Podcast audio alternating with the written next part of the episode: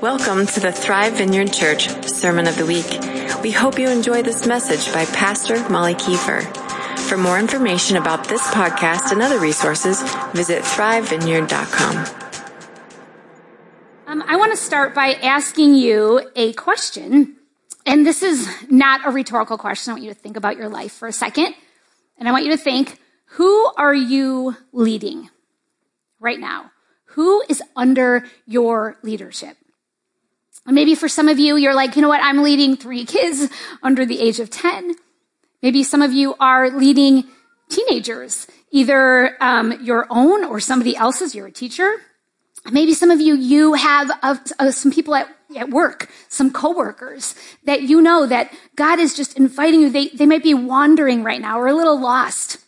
Or they just, they, they, they have a, a, need that's risen to the surface and you see this as an opportunity that you're leading them. You're leading them somewhere. Or maybe some of you, you're students and, um, you have some friends at, you know, at your lunch table and you sense like, I, I'm sensing that they are, are ripe for leadership and I'm taking them somewhere with me. And I want you to think about this for a second because I am 100% sure that you are leading that somewhere in your life right now, and maybe before this moment, you didn't really think of yourself as a leader. You think of a leader and you think, you know, like dynamic personality, CEO. You think, um, you know, someone who has been trained, equipped, or whatever. But I want to kind of shift that thought for a second. And I want to say, I want to press against it and say, listen, you, as someone who carries the kingdom of God, are bringing the influence of God that's just inherent in that kingdom to your world. That wherever you are, you are leading. That that is just a nature of the kingdom. We see it described as something like, like yeast, or we see it described as like a mustard seed or uh, uh, like a lamp. And the concept and all these things is that there's influence. There is it, it, it, presses into that around it and it multiplies. That's the very nature of the kingdom is multiplication right? And the kingdom in us we know is multiplying. And we are on our trajectory somewhere right? It can look very, very small for right now, but we know ultimately there is division, multiplication, and it gets much bigger. It spreads out. That's the nature of the kingdom. And so I can tell you right now, for 100%, I'm 100% certain that as someone who carries the kingdom, you are leading. And not only that, not only are you leading because of the kingdom in you, the people around you are desperate to be led whether you can, can see it firsthand or not, that people around you are desperate, that people are facing uncertainty. That our world, we are in a culture of wondering uncertainty, that people around you are wondering what is ahead. And it's not just a mild wonder. In some ways, it can be a really crushing wonder. What is around the corner in the shifting landscape of, of our life, of our culture? There are so many people wondering what is ahead. And will I be okay? And will my family be okay? Will we like what is out in front of us? Will we be able to thrive in what is out ahead of us? So how can you lead? What do you have to offer those people that again, I know are around you that are desperate to be led with this kingdom in you? What can you offer them? Are you in touch with your leadership abilities, your leadership strength? I want to I want to um, just dig into a little bit of what you can offer as a leader in this day in in this age, and I want to do this by sharing an incredible leadership moment in Scripture. So we are going to dive into a story in the Old Testament, um, and I'm going to give you some of the Scripture. Some of it I'll read, some of it will be here, and some of it I'll skim. Okay, but if you have a Bible um, or an app, open it up to Numbers 13. I love for you to see the story in front of you. Numbers 13. And here we are, and the Israelites are on the brink of the promised land that they have gone through. The wilderness is behind them. The 40 years of wandering are behind them.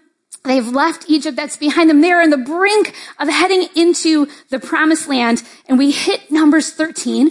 And in this part of the story, Moses is sending some spies out to go look at the land that's out in front of them.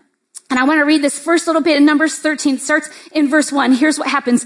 The Lord said to Moses, Send some men to explore the land of Canaan, which I am giving to the Israelites. From each ancestral tribe, send one of its leaders. So here's the plan.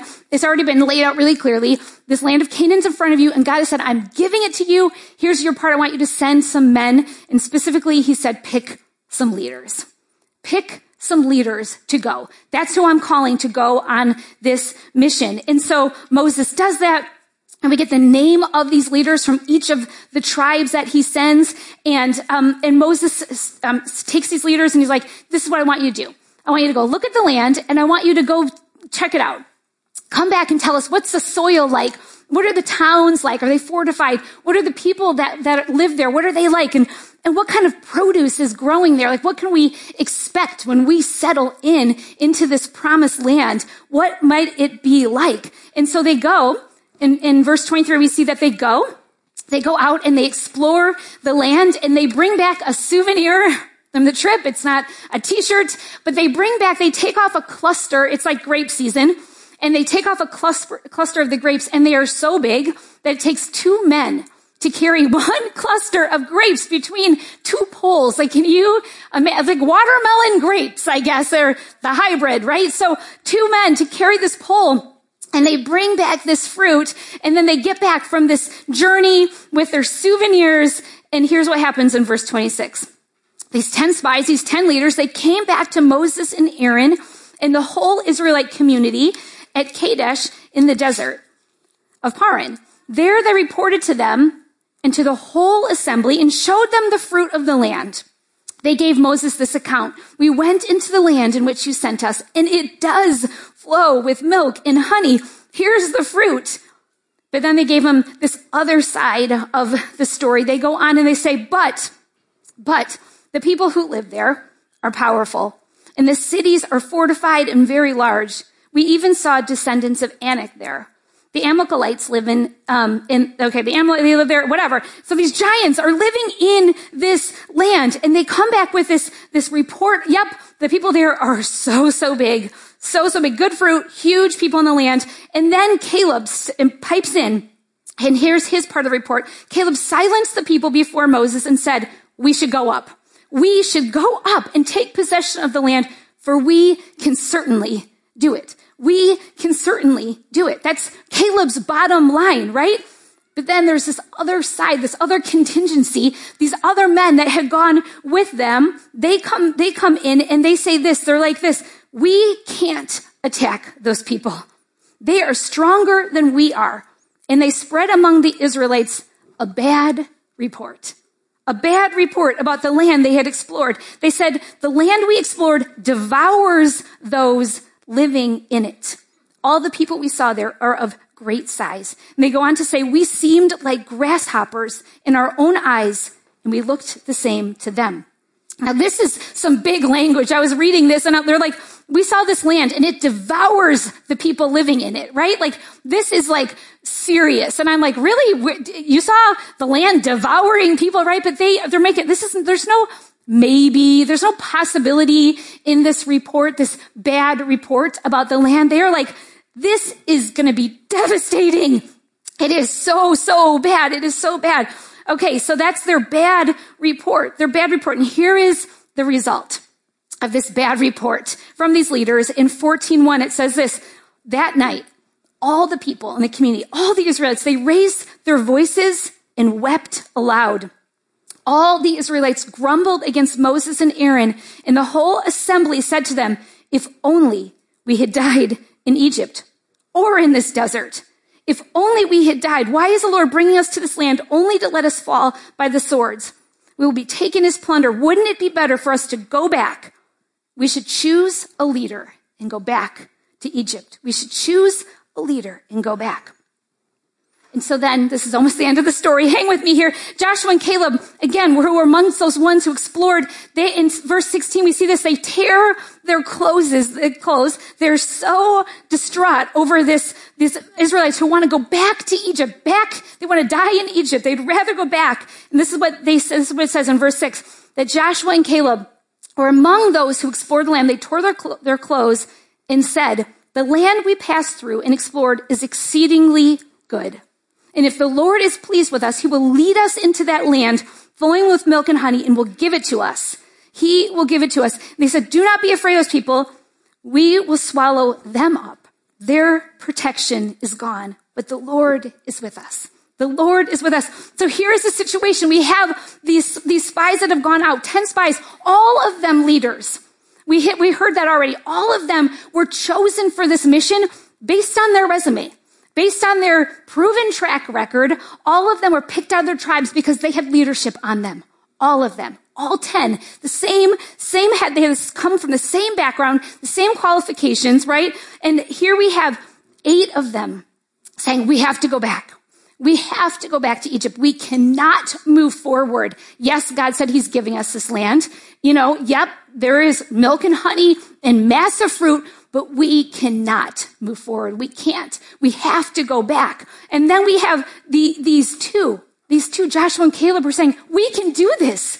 We, we will swallow them up. Their protection is gone. Like we're going to swallow them up. And so here is my question. Here's my leadership dilemma same eyeballs, right? They are in the same land. They're exploring the same, the same uh, territory.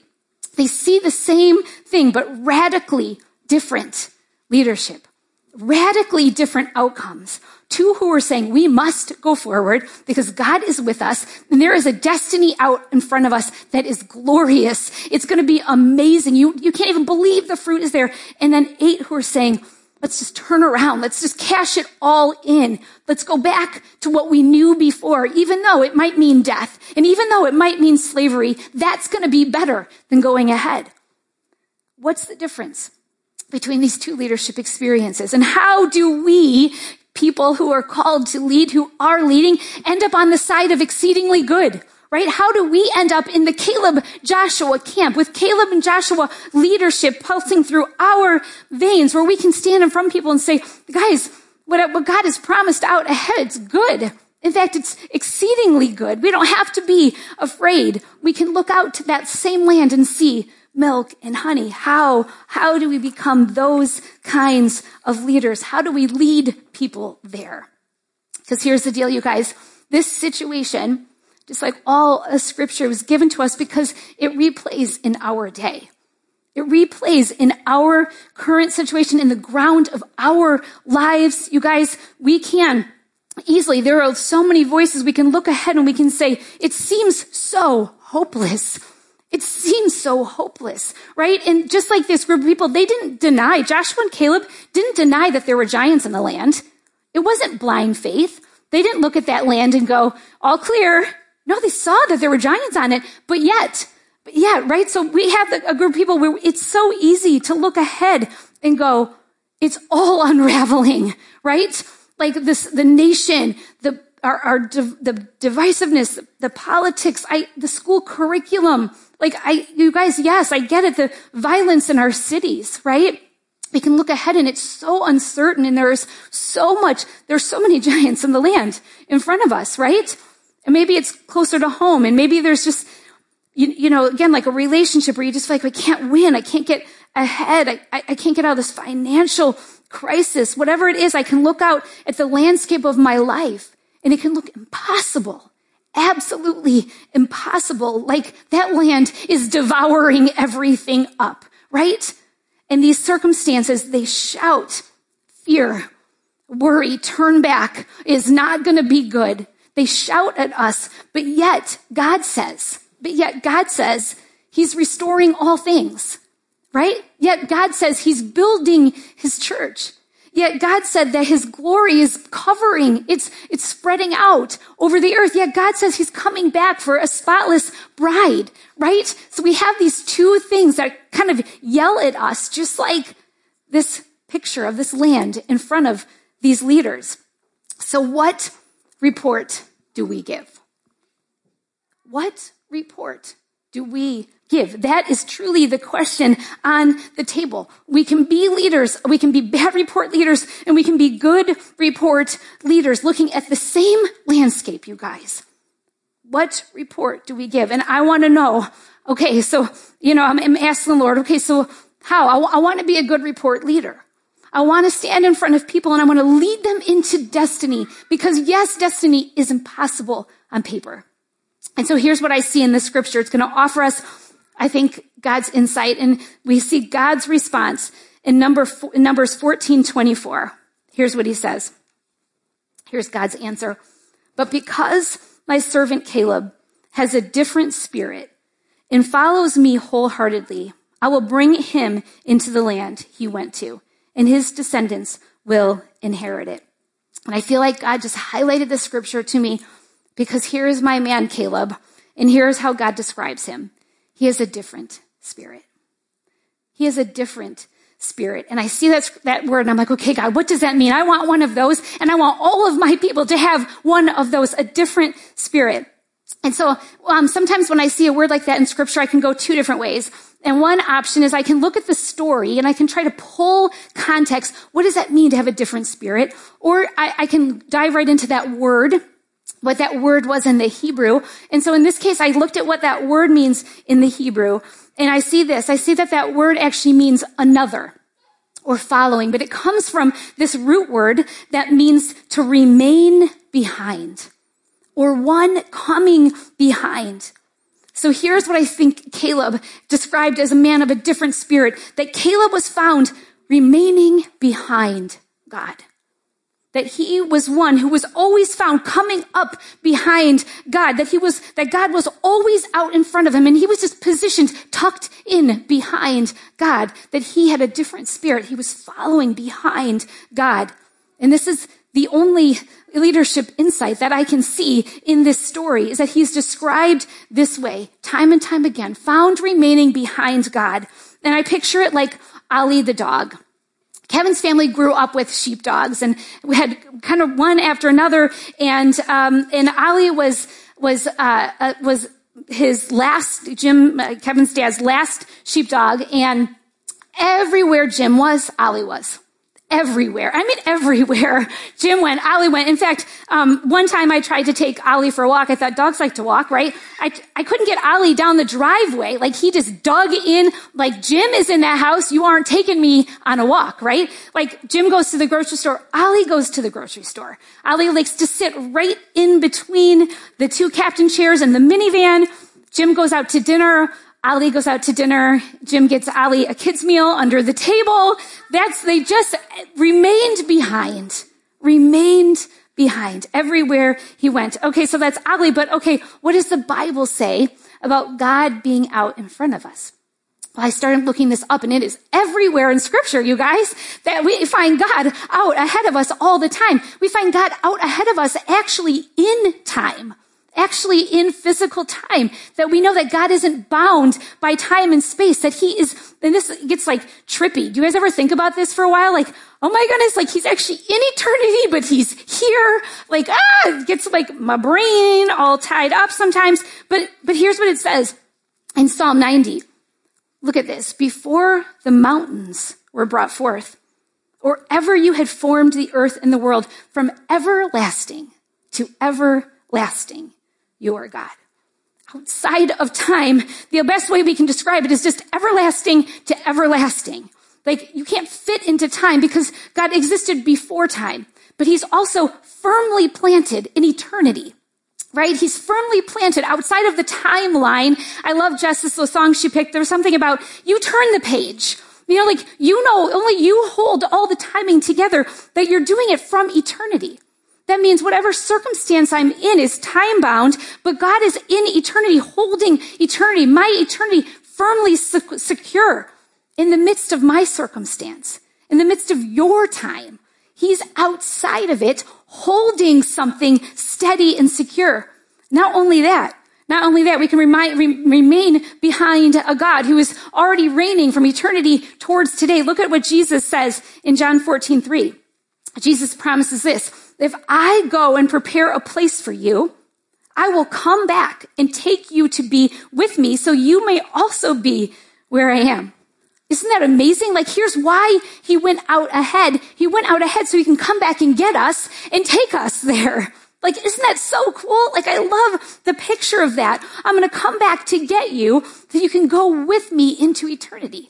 That even the thing that circumstance that seems so final, the thing that we, we so fear on this earth, even death, even death. We sang it this morning. It's, it, the sting has been removed.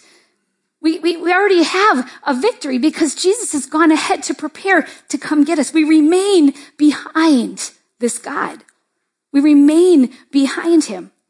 And so here's the deal, you guys. When the power and glory and strength and might of God, the eternal one, the one from everlasting to everlasting is out in front of us, when he is, is ahead of us in all things, we have a different spirit, don't we? We have a different spirit. It looks like peace when you walk into a dark room. It looks like, um, it, it looks like confidence in the unfinished business of this world. It looks like a happy ending in the middle of the story. It looks like, you know what? I know, I know there's some mystery around this thing. I know it's not all wrapped up yet, but yet, but yet I can stand secure in the fact that it's still being worked out towards my good. It's still being worked out. It just hasn't gotten completed yet, right? That's the different spirit. It's a different spirit that we're invited to walk in, in, in, in, in this earth.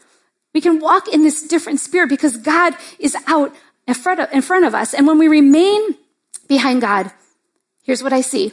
You lead others into fruitful places, don't you? When God, when you are following behind God and you carry this different spirit, you lead others into impossible victory. You do. When God is always ahead of you, you get to lead people into the exceedingly good. You guys, this world is desperate for a good report. It is desperate for someone who will stand in front of them with the exceedingly good. And I believe there are many different leadership styles, but I believe one matters most to God. Different spirit. Different spirit. And I, I hear him speaking over us as his church. I hear him, the identity that he is pressing into us is one of different spirit different spirit that we be called out of even guys, even what the American church, you know, like would stand in front of people and offer. I believe he's asking us to get risky, risky and what will stand in front of people with a different spirit that we will let rest on our lives. Guys, it made all the difference in this story, didn't it? It made all the difference. It's going to make all the difference as you lead people around you. So here's my ask. Here's my ask. I believe that Caleb, didn't just in this moment of crisis decide to have a different spirit. I believe he was practiced. My hunch is that day in and day out in the soil of his life, that he practiced remaining behind God. And he practiced it until it was ingrained in him and it was just, it was just a part of him. It was just his major descriptor, right? Like when you describe someone, what are they like? Well, they're like how they are all day long, right? Like that's really who you are. And I believe that anywhere, in season, out of season, he was just found coming up behind God. That he just stayed in his place, tucked in behind the God who is from everlasting to everlasting. And he stayed put in that position. And then when there came one of these big moments of like, hey, we can turn a whole nation towards destiny, he could just step into it because he'd already been doing it. He'd already been doing it in the, the ins and outs when he was doing dishes and when he was, you know, playing chess, right? Already doing it. And so what I'm asking for us, guys, is that we would become a regular just behind God. That we would remain behind him. That we would be like David, who David um, was another leader, I think, who had a different spirit, even though God didn't use those words. He also stood in front of a giant, didn't he? But David was one who uh, I can see this different spirit alive and well in him, and he's going to give us well, one thing we don't have from Caleb, but we have from David is we have some of the confessions of David's inner life, don't we, that we can read in the Psalms. And here's what it says. I want you to hear these words that David wrote, and I consider them like a treasure map. I feel like he went ahead of us and he's going to be like right here, like X marks the spot. Like here's where you're going to find what you need for this life. And here's what David said in Psalm 139, and this is the Passion Translation. And I want us to key in on this. Listen to what David writes, You know every step I will take before my journey even begins. You've gone into my future to prepare the way. And in kindness, you follow behind me to spare me from the harm of my past. You have laid your hand on me. This is just too wonderful, deep, and incomprehensible. Your understanding of me brings me wonder and strength. Where can I go from your spirit? Where could I run and hide from your face. If I go up to heaven, you're there. If I go down to the realm of the dead, you're there too. If I fly with wings into the shining dawn, you're there. If I fly into the radiant sunset, you're there waiting. Wherever I go, your hand will guide me. Your strength will empower me.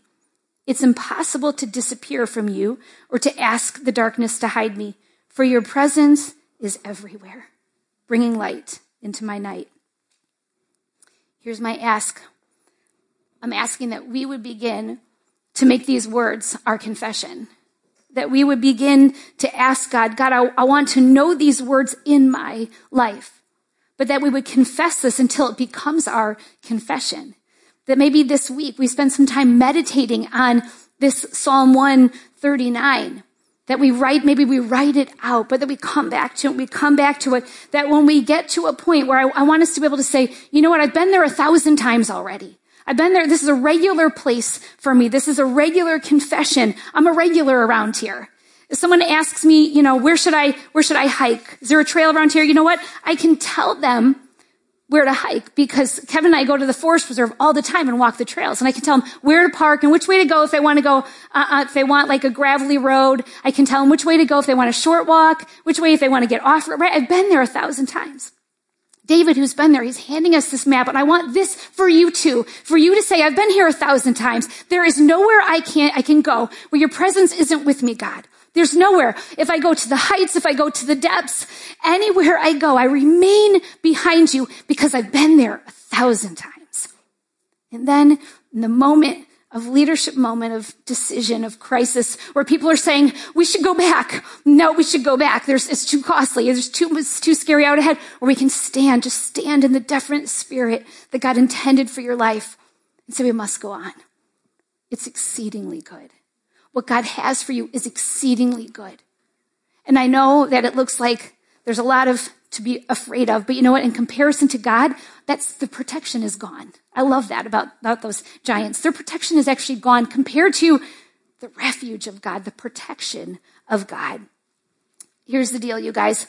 Next time you find yourself and you're trying to figure out where you're going or which way to go, maybe you're standing in front of someone who seems to be a crisis and they're trying to figure out which way to go. Here's what I'm asking you to do. I'm asking you to open up the treasure map of one, Psalm 139.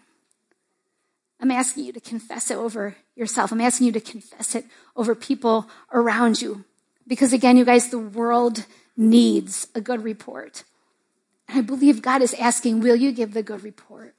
Will you give the good report of my promises? Will you give the good report of the destiny that's coming towards you? Will you give the good report of my, my strength, my power, my grace, my mercy, my kindness? Because you've been there a thousand times. You've already been there a thousand times. You're a regular. So that's my ask. That is my prayer that we would uh, be as a people, that we would just show up in this identity. You're one of a different spirit that you carry a different spirit. I want you to take it like this is really personal, guys. I've heard it, God speak it over me. I've, I've seen him speak it over me in situations where I'm like, I don't know if I can do what you're asking me to do. And to say, Molly, Molly, you have a different spirit. You have a different spirit. So why don't we stand up and I want to pray that over you. I want to pray that I could give away where God's given me in this area, in this leadership area, because again, it's not for just the person who stands on the platform. It's not the person with the microphone. Wherever you are, you're leading. You're leading people into the good report. Can we do that? Yeah. Okay. All right. So let's just get in a position where we just love to receive because the deal is, guys, that this is all God's business. It's all God's work. It's all God's future. Every circumstance, every place we find ourselves is His. And so, Holy Spirit, we just welcome your presence right now. We welcome you to change our minds. We welcome you to press identity into us right now.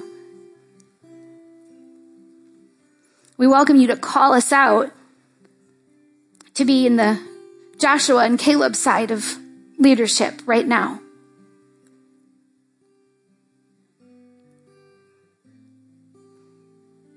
God speaks over you. You have a different spirit. You lead your family with a different spirit. You lead people around you at work with a different spirit. You lead your department in a different spirit. You lead your friends with a different spirit. You, you lead your kids with a different spirit. It's who you are. You remain behind the everlasting God. You remain behind the one who conquered the grave. You remain, you remain behind the one who has stripped the enemy of his power. You remain behind the one who says, I'm working all things for good. You remain behind the one who holds all things in his hands, all things in his hands. And I know there's mystery, and I know there's giants in the land. I know. I know they're there. He knows they're there.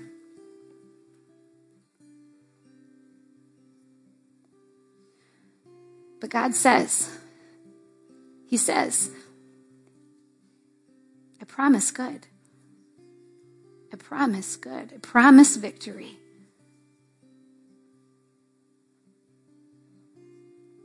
And so, God, let us learn the confession that David did that there's nowhere we can go from your presence because we've been there. We still found you.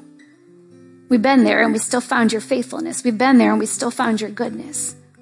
That this thing comes up with, with us on top still.